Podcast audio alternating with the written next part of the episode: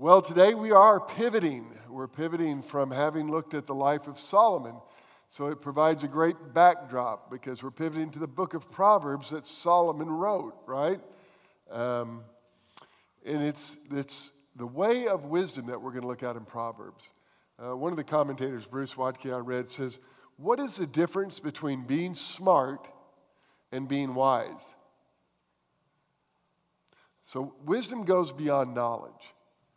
It's more than a catalog of facts, it's a masterful understanding of life, a practical art of living, and an expertise in good decision making. So, Proverbs challenges us to gain knowledge, to apply that knowledge to our lives, and then to share that wisdom that we gain with others. So, the, obviously, the title of the book is Proverbs. The Hebrew title is the Proverbs of Solomon. As we learned about Solomon, he was the third king of Israel, having followed Saul and David. He was the wealthiest, wisest man that lived. And in this book of Proverbs, it pulls together 513 of the over 3,000 proverbs that Solomon wrote. If you remember, it says in 1 Kings 4:30, it says, Solomon's wisdom surpassed the wisdom of, of everyone. It says he also spoke 3,000 proverbs, and his songs were 1,005, that men and people came to hear the wisdom of Solomon from all over the earth. So this is a selected 513 of over 3,000 proverbs that he wrote. Solomon wrote chapters 1 through 22, and then compiled chapters 22 through uh, from 17 to uh, verse 34 of chapter 22 as sayings of the wise. We'll look at those later. Um, Hezekiah, a king that lived 300 years after Solomon, compiled chapters 25 through 29, which again Solomon was the author of. But then the last two books were written by uh, different men that we know very little about. Um, Agur wrote chapter 30, and Lemuel wrote chapter 31. So, again, we, as we learned in Solomon's life, he completed the writing of, of Proverbs before he became old. He, he wrote Proverbs when he was wholly devoted to the Lord, and his life produced such great fruit as this book.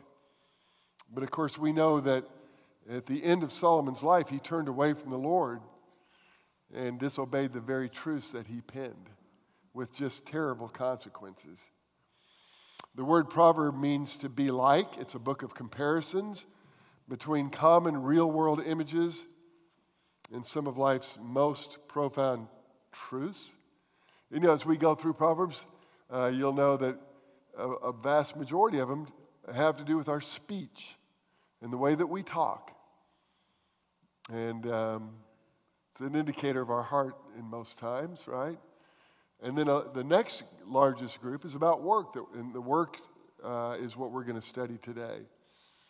You know, Proverbs are very simple statements of an obvious truth, but it's what God has given us in the book of Proverbs um, is the truths that He's that He's breathed out for the purpose to teach us foundational and fundamental realities about living life with wisdom and discernment.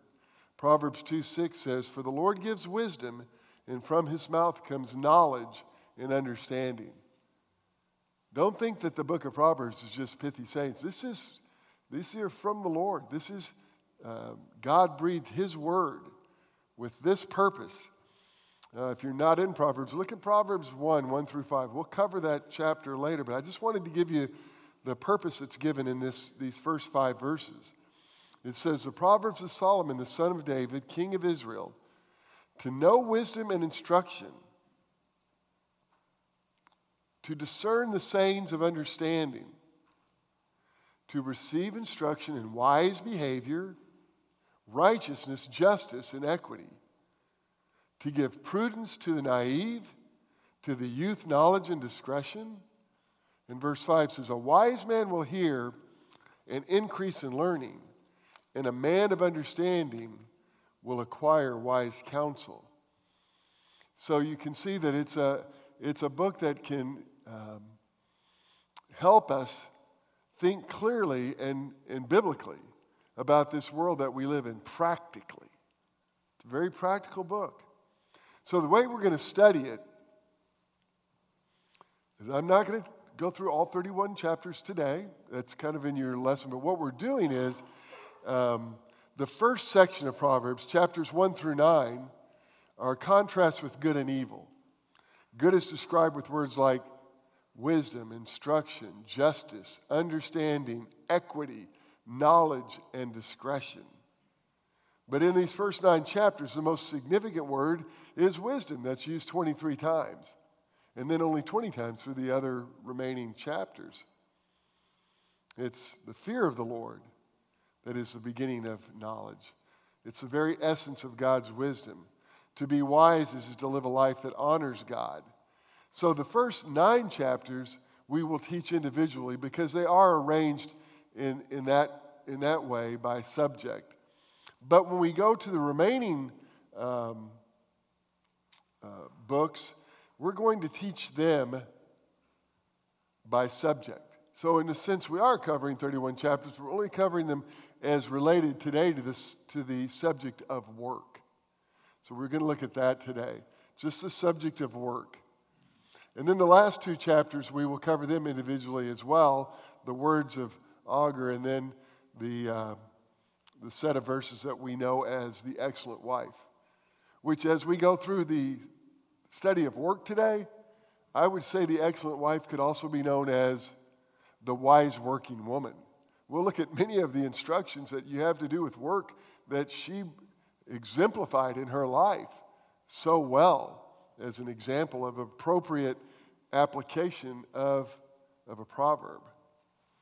So, as we go through this study, we want to know that true wisdom from a Christian involves the whole revelation of God, especially that that's known in His Son, Jesus Christ. So it starts with insight into who the Lord is, what He's done, what He desires for us in the world that we live in. And then as we grow in our understanding of the Lord, we learn how to cooperate as He sustains and redeems the world, which makes us more fruitful. It causes us to revere the Lord in the midst of our daily life and work. You know, it's interesting because it says when the Lord saved us, we became what? A new, a new creation, right? And that old things pass away and new things come. Well, one of the new things that come in the life of a believer is their relationship with work. We spend a great deal of our time at work, right? And when the Lord saves us, our relationship with our work changes. And it changes because we understand right away that we have a new master. It's not the boss at work. And we'll, we'll look at that in a minute. But I wanted to just briefly go through a theology of work that comes to the believer when he, when he has a, when he's a new creation. And um, because there can be a misunderstanding of work prior to that, but when we, when we come to know Christ, we know that God works. It says in Genesis 2 2 that by the seventh day, God had completed his work, which he had done, and he rested on the seventh day from all his work, which he had done. See, God gives believers a pattern for our work, and it's to include rest. But look, work is not a demeaning activity. It's not something that um, is looked down upon. God works. And then, in addition, Jesus works to accomplish the will of the Father. In John 5 17, it said, But he answered them, He says, My Father is working until now, and I myself am working. Matthew 6 3, Is not this the carpenter, the son of Mary? Jesus worked. So, as Christians, we'll work as God's image bearers says in Genesis 1:27 that God created man in his own image, in the image of God he created him. Male and female he created them, and God blessed them and said to them, Be fruitful and multiply and fill the earth and subdue it. rule over the fish of the seas and the birds of the sky and over every living thing that moves. And Genesis 2:15 says, "Then the Lord God took the man, put him in the garden of Eden to do what? To cultivate it and to keep it, to work. Work is an evidence of being made in the image of God. It's not as a result of sin. You know, that's, I think a lot of times that's a mistake. Well, the reason we work is because of sin. No. What happened as a result of sin? Work is hard. It's harder because of the fall and the entrance of sin in the world. But work is not a punishment. God, it says, assigned work for his people Israel. In Leviticus 23 22, he says, When you reap the harvest of the land, uh, that's what their work would be. The land that he gave them, they would reap harvest from. And God provides work for Christians. Um, says in Colossians 3:23, "Whatever you do, do your work heartily as for the Lord." So, then Christians must work in order to be able to give. Acts 20 35 says, In everything I showed you, that by working hard in this manner, you must help the work, help the weak. And remember the words of the Lord Jesus that He Himself said, It is more blessed to give than to receive. And then work provides opportunities for evangelism. You know, our testimony in the way that we accomplish our work is evident to all the people that are in our workplace and all the people that we connect with during our day as we go about our work. 1 Timothy 6, 1 through 2 says, All who are under the yoke as slaves are to regard their own masters as worthy of all honor, so that the name of God and our doctrine will not be spoken against. We are ambassadors for Christ. And as such, people connect our behavior with our Lord Jesus Christ. It's our way of evangelism. We may have opportunities to share the gospel with those that we work with, but we'll also definitely have our example. So, our lesson today is on the teaching of work in Proverbs, the Lord's wisdom from selected Proverbs. Our theme is God has given work to Christians, and then the clear instructions on how to accomplish that work in order to glorify Him. Our verse is from Proverbs 16:3, "Commit your works to the Lord, and your plans will be established." So, Proverbs instructs Christians on how to be wise workers, and today we're going to consider seven ways, seven ways that we are to work with wisdom from the Lord in order to glorify Him. Now, as I was going through this, I thought, there's a lot more than seven. But we only have so much time, right? So we're just going to look at seven. But you may be going through Proverbs and go, you know, Bryan missed one. Good. Write it down and do it at work, okay? So there's probably more than seven. But the first one is the wise worker is to work as for the Lord. And that comes, you know, immediately from our theme verse where it says, Commit your works to the Lord and your plans will be established. That word commit, that word means roll. It's the same word that's used in Psalms 37 5 when it says, Commit your way to the Lord, trust also in Him, and He will do it. So there's a sense that as we commit our works to the Lord, that we are trusting in the Lord to help us accomplish what we're doing. We're seeking the Lord for strength for guidance in all of our endeavors. We're satisfied with his management of our concerns. Proverbs 15:33 says, "The fear of the Lord is the instruction for wisdom, and before honor comes humility." This is a parallel verse over in Colossians. Colossians gives us that same um, understanding of how we when we come to know the Lord Jesus Christ as our Savior, our work um, authority changed. It changed because listen to what it says in Colossians 3:23. Whatever you do, do your work heartily as for the Lord rather than for men. knowing that from the Lord you will receive the reward of the inheritance. It is the Lord Christ whom you serve. That changes the way that you work. You're not working just to please the person that's over you or supervising you or even those around you. You're working with an understanding and a desire to please the Lord. And you're looking forward to an, inher- an, an eternal inheritance. It's no longer a temporary activity that you're a part of, it's an eternal inheritance.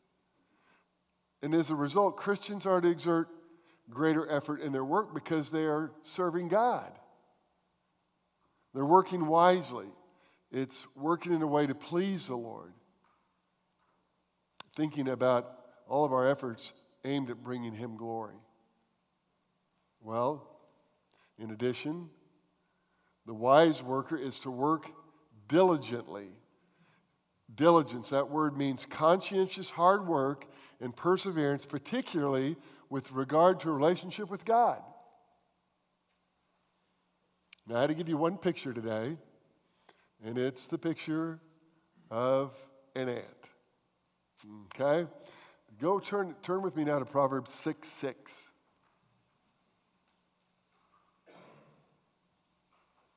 There's a reason there's a picture of an ant. Proverbs 6 6 says, Go to the ant, O sluggard, observe her ways and be wise, which having no chief, officer, or ruler, prepares her food in the summer and gathers her provision in the harvest. How long will you lie down, O sluggard? When will you arise from your sleep?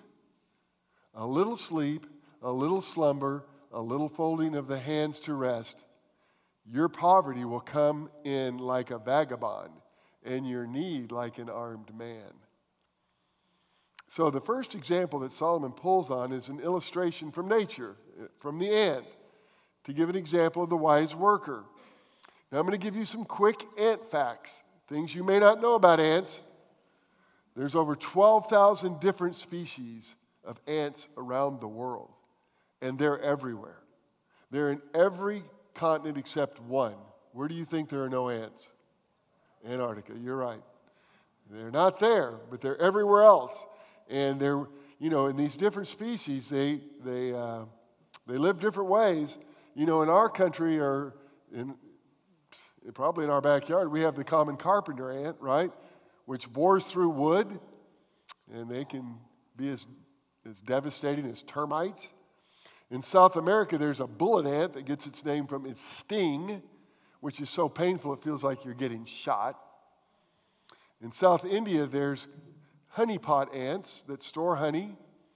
They gorge themselves on so much honey you can see it inside of them.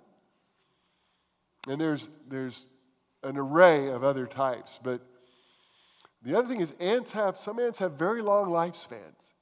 You know, for an insect, Usually their lives, we're talking about days and weeks. And some ant species are that way.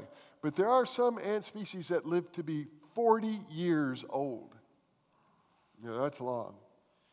Ants, as, as, as anyone that's, when I was a kid, I was very interested in ants. I would get down very close to them and watch them. And what was amazing about ants is they're one of the strongest creatures. You know, you would see an ant lift up something that was bigger than it was, right? That's because ants can carry an object that's 50 times its own body weight. To, to put that into comparison, a man my size, it would be like lifting a 13,000 pound African bush elephant. I mean, these ants are strong. And then when they work in groups, they can lift even more. And Solomon uses this ant and, and calls us to look at that example for this reason. In verse 7, that uh, they show initiative. They're not reliant on someone else to direct their work. Neither should we. These ants show foresight by preparing in the summer that which would be harvested later. And they show a willingness for hard work. They gather from the harvest. And then the second example, the contrast that's in these verses, is with the sluggard. The sluggard is a term to describe a lazy person. If, if you don't know, sluggard is somebody that moves slow. And in verse 9 it says, a sluggard someone is someone who sleeps when they should be working. You may know someone like that. Or there may have been a certain season in your life where you were like that. It's a, verse 10, it says, their only concern is their present ease. Instead of having the success of an ant, they experience self inflicted poverty. And then it says in verse 11 that poverty comes to them step by step as a vagabond, as like one who travels, and then like an armed man with irresistible violence. There are other verses in Proverbs that, that give a contrast between the lazy person and the, and the diligent person. It looks like this The soul of the sluggard craves and gets nothing, but the soul of the diligent is made fat. That's from Proverbs 13 4. Proverbs 14 23 says, In all labor there is profit, but mere talk only leads to poverty. I mean, we've all known people like that. They always talk about what they're going to do, but they never get around to doing it. And as a result, they have nothing. There's no profit, but in all labor there is. And then we have an example from Scripture of diligent workers. And again, we're going to look several times at this excellent wife because Proverbs 31:13 says she looks for wool and flax and works with her hands in delight. That's a picture of diligence. She rises up while it's still night and gives food to her household and portions to her maidens. Um, she works long hours. Verse 27 of chapter 31 She looks well to the ways of her household and does not eat the bread of idleness. She stays busy. Ruth was a great example of one who worked hard in hard labor in the fields. She gleans in the fields from morning till evening. And as a result, you saw the virtue in that woman. Hezekiah, it says, as king, he did throughout Judah all that he did was good, right, and true before the Lord his God. Every work which he began in the service of the house of God, um, in law and in commandment, seeking his God, he did with all his heart and prospered. Hezekiah is a picture of a man seeking God and working with enthusiasm, with all his heart. And then in Nehemiah, we saw the people that went back to build Jerusalem, that they worked on the wall, and it says that they joined together to build the wall to half its height. It says, For the people had a mind to work.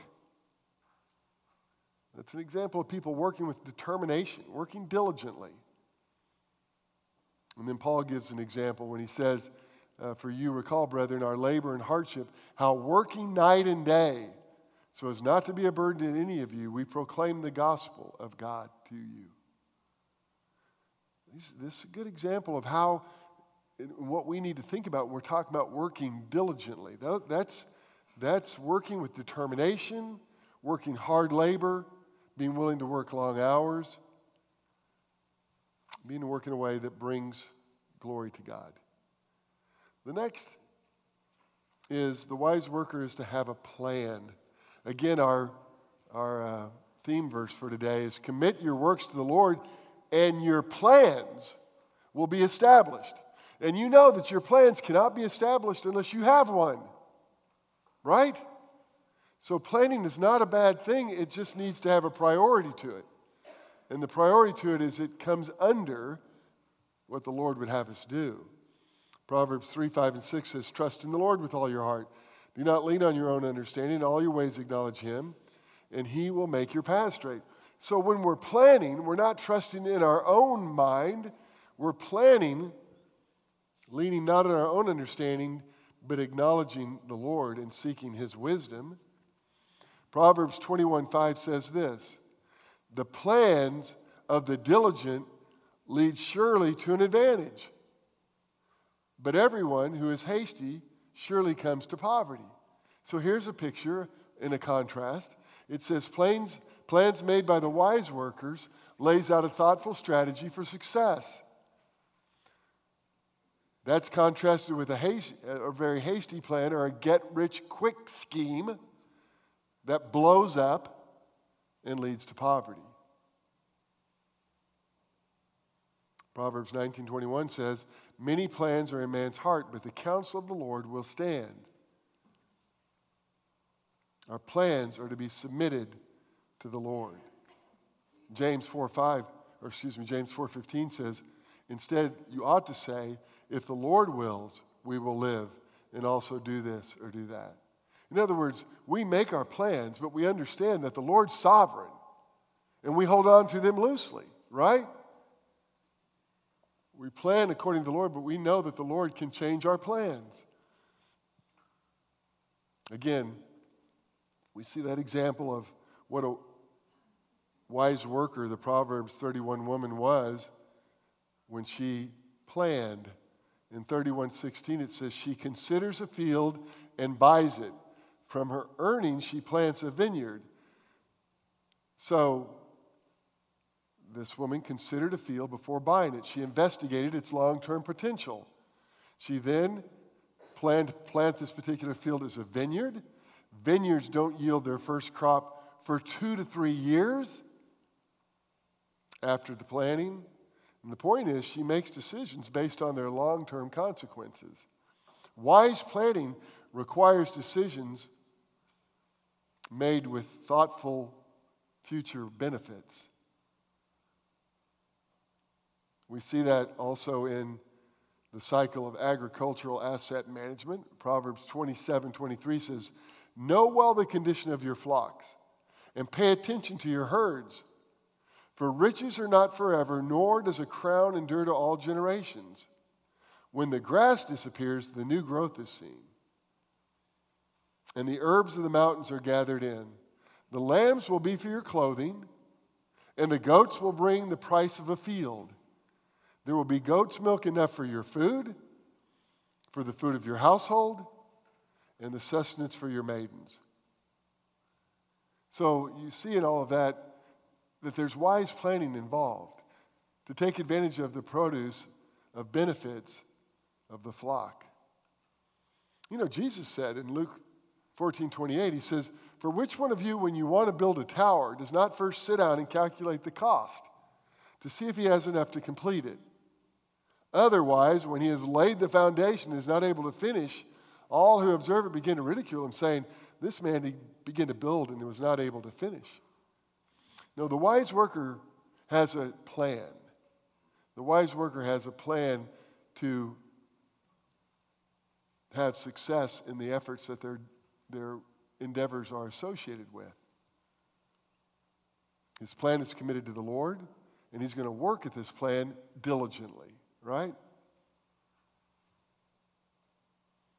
Next, the wise worker is to work honestly. So, honest. Honest is a behavior and action and words that aims to convey truth.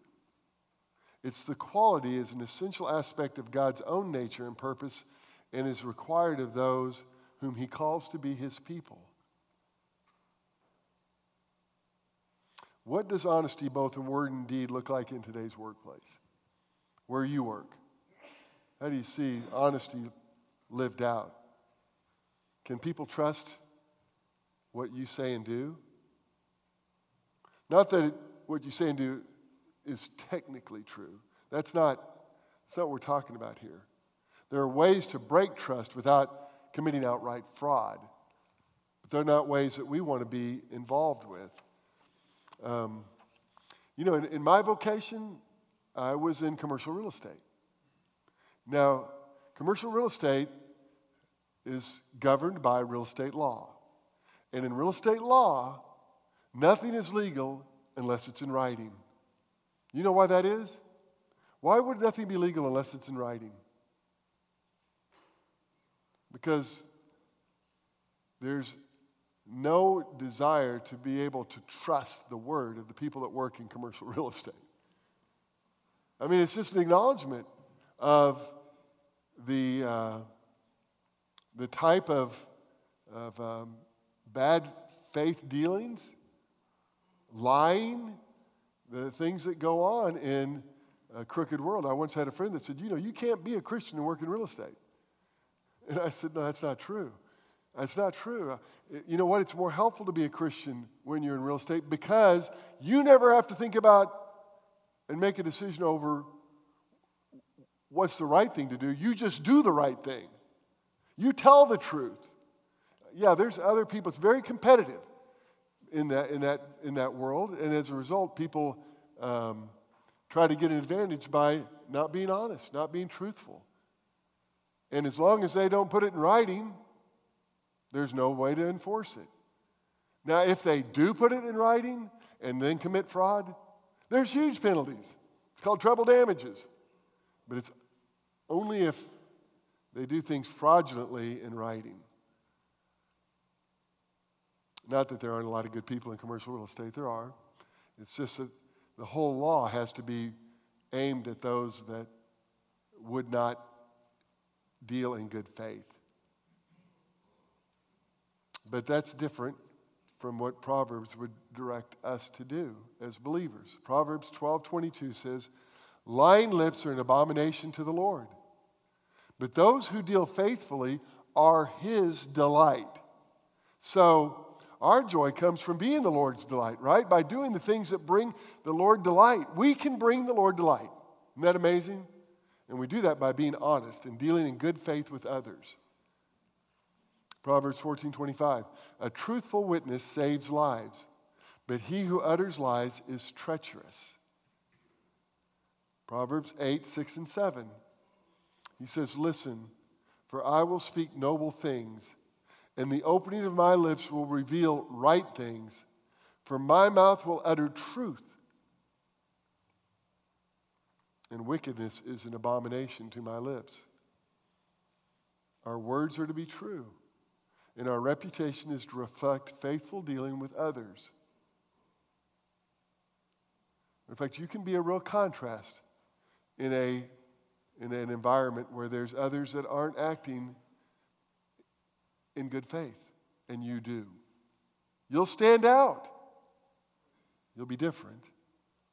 Proverbs 13:11 says, "Wealth obtained by fraud dwindles, but the one who gathers by labor increases it." You know, our production should be the result of honest labor, not fraudulent gain. You know, there was um, a lot of buying and selling by merchants done in the time of the Old Testament with scales and balances. Proverbs 16:11 says, "A just balance and scales belong to the Lord. All the weights of the bag are his concern."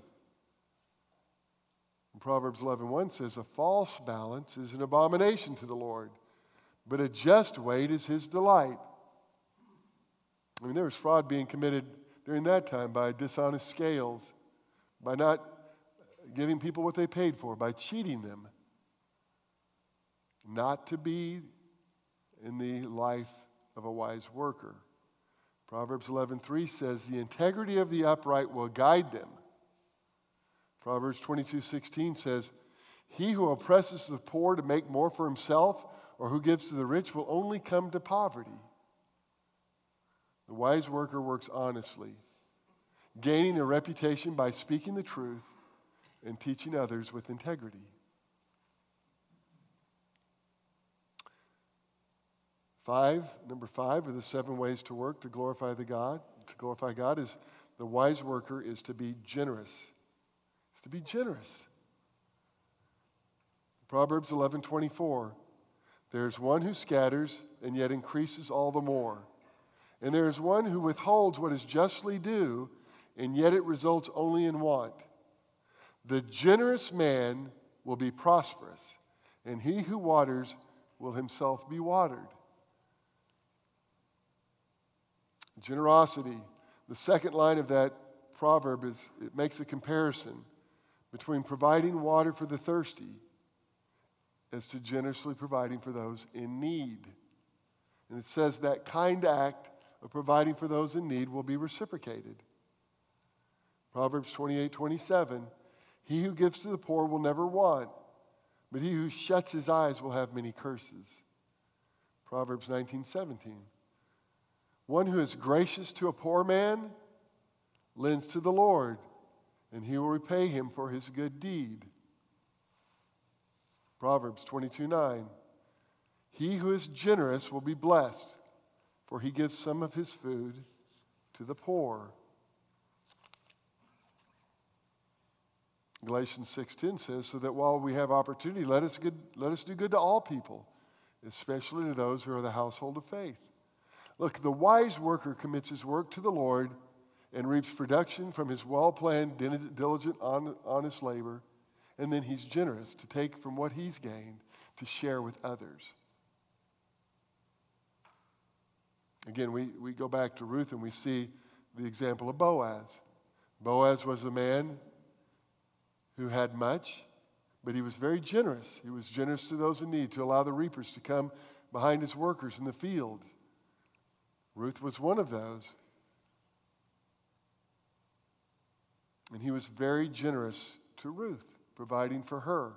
Just an example of a man that looked out for those beyond his own household, but yet those who are in need.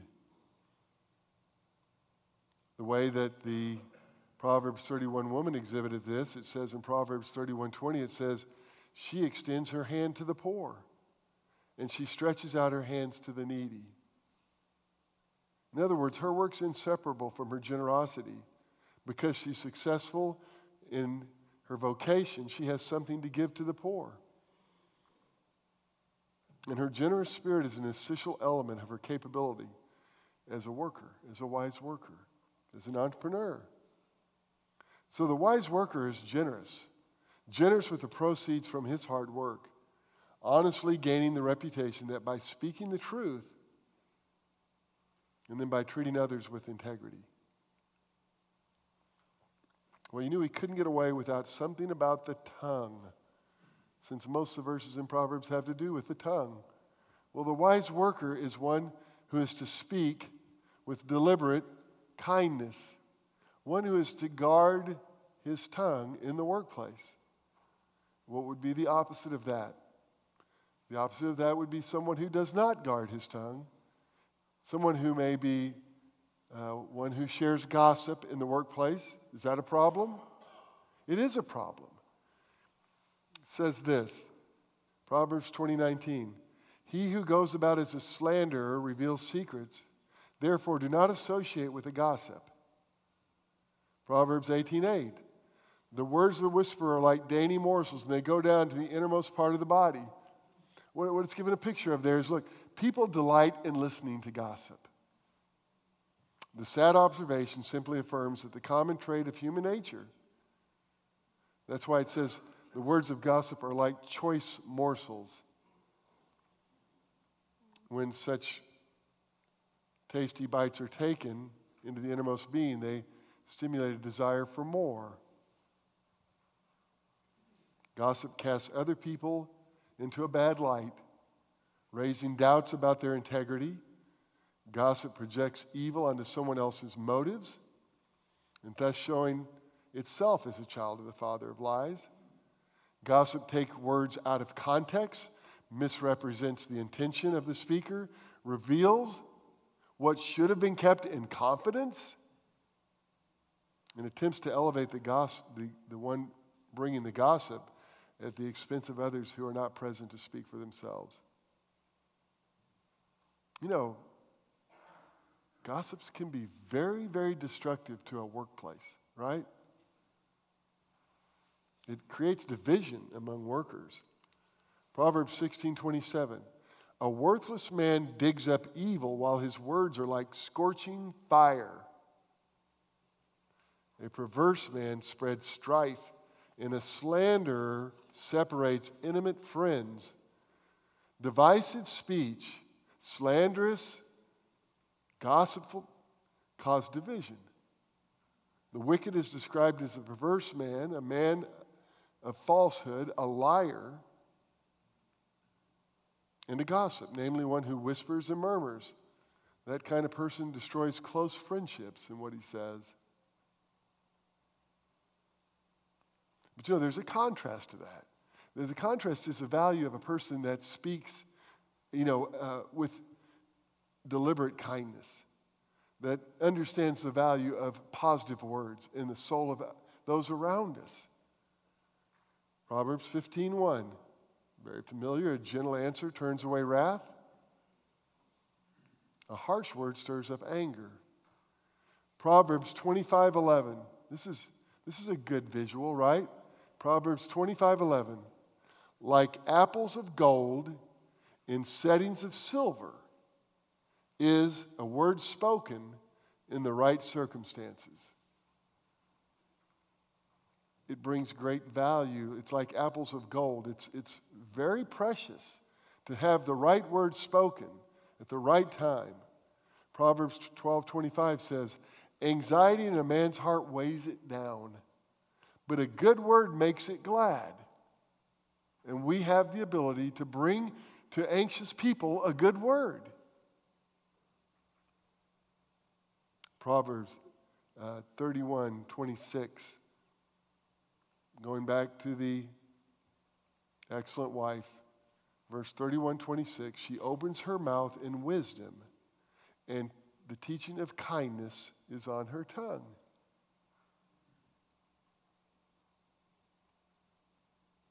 Guarding our speech at work gives witness that we are followers of Jesus Christ because we're different. Proverbs 15:2 says, "The tongue of the wise makes knowledge acceptable, but the mouths of fools spouts folly." There's a contrast. There's a contrast in the way that we speak, the way that our heart comes out through our mouth. And we should guard our words, make sure that we're edifying, encouraging all those around us, using those opportunities to uh, help those that are anxious. The wise worker is honest, generous, and then deliberate in building other people up with their words. Well, finally, our seventh way to work and to glorify God is that the wise worker is to be humble. To be humble. You know, flip over to Proverbs 30. Proverbs 30, verse 7. This is the ancient sage Agur that gives us this humble prayer. He says, Two things I ask of you. Do not refuse me before I die. Keep deception and lies far from me, but give me neither poverty nor riches. Feed me with the food that is my portion, that I might not be full and deny you and say, Who is the Lord? or that I, I might not be in want and steal and profane the name of my God. So there's a humble prayer, an individual that recognizes that too much wealth can be a problem, as can too little wealth be a problem. And he prays that the Lord keeps him from the danger of too much wealth that might cause him to deny God in his life but, make, but pray as, even as Jesus taught us to pray, that give us this day our daily bread, to pray for his daily provision. And I think there's an understanding there, the humility that, that needs to be in, in us to be a wise worker. Proverbs 16 19 said, It's better to be humble in spirit with the lowly than divide the spoil with the proud. Proverbs 11:2 says, "When pride comes, then comes dishonor, but with, with the humble is wisdom." You know, if our work turns into a quest for ever increasing wealth, in other words, it becomes about our greed, that can happen. That we've left the path of, wisdom. When we seek wealth because it consciously or not, it, it's, it's what gives us a barometer of our success. That's the wrong path. Besides, the comfort of wealth is imaginary. Proverbs 18:11 says, "The wealth of the rich is their strong city." In their imagination, it's like a high wall. In other words, in reality, wealth doesn't bring an end to troubles. It only substitutes the troubles of wealth for the troubles of poverty. Anybody hear any stories about people that win the lottery? I mean, it doesn't end well, right? I mean, almost all of them are talking about how it, it ruins their lives because they're not believers and they've been given more than they can accurately handle. Wealth can actually ruin our lives, make us think we're secure when we're not secure. There was a, a guy named Howard Hughes. You guys remember Howard Hughes? One of the wealthiest men to ever live. Worked in the aviation industry, died very sadly. He became paranoid, locked himself in a room, and covered all the windows because he trusted in his riches. Those who trust in their riches will wither, Proverbs 11 28 says. We should be on our guard, especially if we sacrifice the richnesses of life to obtain the riches of money. It says, The miser is in a hurry to get rich and does not know that loss is sure to come. Proverbs 28 22. Now, let's understand here that the Proverbs are not opposed to wealth in itself. Who was the richest man that ever lived? The one writing this book, right? Not opposed to wealth in itself. In fact, wealth can be a blessing. Proverbs 10 22 says, The blessing of the Lord makes rich, and he adds, no sorrow with it. It is the obsession for wealth that causes harm. Proverbs 22 11 says, A good name is to be more desired than great wealth. Favor is better than silver and gold. The wise seek to maintain a reputation of integrity than simply increase their wealth. Proverbs 23 4 says, Do not worry yourself to gain wealth cease from consideration of it. Proverbs 11 28. He who trusts in his riches will fall, but the righteous will flourish like the green leaf. Again, Proverbs 22 4 says, The reward of humility and fear of the Lord are riches, honor, and life. So the wise understands the difference. The difference being thankful to the Lord for the riches he has given us to enjoy and to manage, to be stewards of, and the sinful pursuit of wealth at all costs. I like the way 1 Timothy 6 balances these. 1 Timothy 6 9 says this But to those who want to get rich and fall into temptation and a snare and many foolish and harmful desires, which plunge men into ruin and destruction, it's for the love of money that is a root of all sorts of evil. And some have longing for it, have wandered away from the faith, and pierced themselves with many griefs. But flee from these things, you man of God, and pursue righteousness, godliness, faith, love, perseverance, and gentleness. Wow, what's that list sound like? Yeah, the fruits of the Spirit. And then you drop down to 1 Timothy 6 17, it says, Instruct those who are rich. Wait a minute. You mean that there are some folks that are going to be rich? Yeah, there are. And there's instruction for them as well. Instruct those who are rich in this present world to what?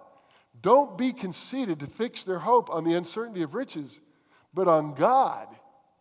But on God who richly supplies us with all things to enjoy. In other words, the, the one who has wealth in this world is to understand who does it come from? It came from God. It's what do you have that you did not receive? And he understands he's a steward of that. And verse 18 says, Instruct them to do good, to be rich in good works, to be generous and ready to share, storing up for themselves the treasures of a good foundation for the future, so that they may take hold of that which is life indeed. Yeah. Proverbs 15:33, the fear of the Lord is instruction for wisdom, and before honor comes humility. Humility. It's one that's not being puffed up. The wise worker is humble. He's content with the provision of the Lord. His work is not solely devoting to exalting himself in the pursuit of wealth, but exalting the Lord in pursuit of a good reputation. in all of his endeavors. So we've seen the seven ways that we can apply Proverbs into our lives that make us wise workers in order to please the Lord and to bring him glory. Bring glory to his great name. Proverbs portrays a wise worker in these seven ways. Number one, he works to please the Lord. Number two, he works with maximum effort, with diligence. Number three, has a plan. He works with foresight, planning for the future. Number four, he works with honesty. He does all his endeavors with the truth. Number five, he's generous. He takes what the Lord has given him, the produce of his good work, and he shares it generously with others. Number six, his speech is gracious. It it's brings kindness to his workplace. It encourages, it uplifts others. And then number seven, it is uh, what a man is to exhibit, whether he's successful in this workplace or not. It's his humility.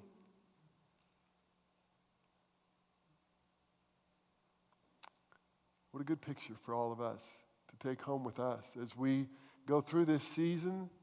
That Lord, that we understand we're not we're to be ambassadors for the Lord, and that's to be reflected in our workplace. So let's pray. Father, we do pray that you help us. Lord, we pray that you help us know how to be your ambassador in the part of our lives that, for most of us, for many of us, takes up the vast majority of our day. That this is not a time that uh, we're not to be thoughtful of our relationship with you. But Lord, it's a time when it should be on display. Father, we know we gain opportunities to share the gospel with those at work, but that has no credibility if our, if our work doesn't exhibit the qualities of the wise worker. Lord, help us. Help us to exhibit that. Help us to exhibit humility, honesty, generosity, gracious speech. Lord, help us to submit our plans to you for guidance. And Lord, may it be clear from the way that we work, Lord, that we have committed our work to you for your glory, for your honor. Lord, we pray these things in Christ's name. Amen.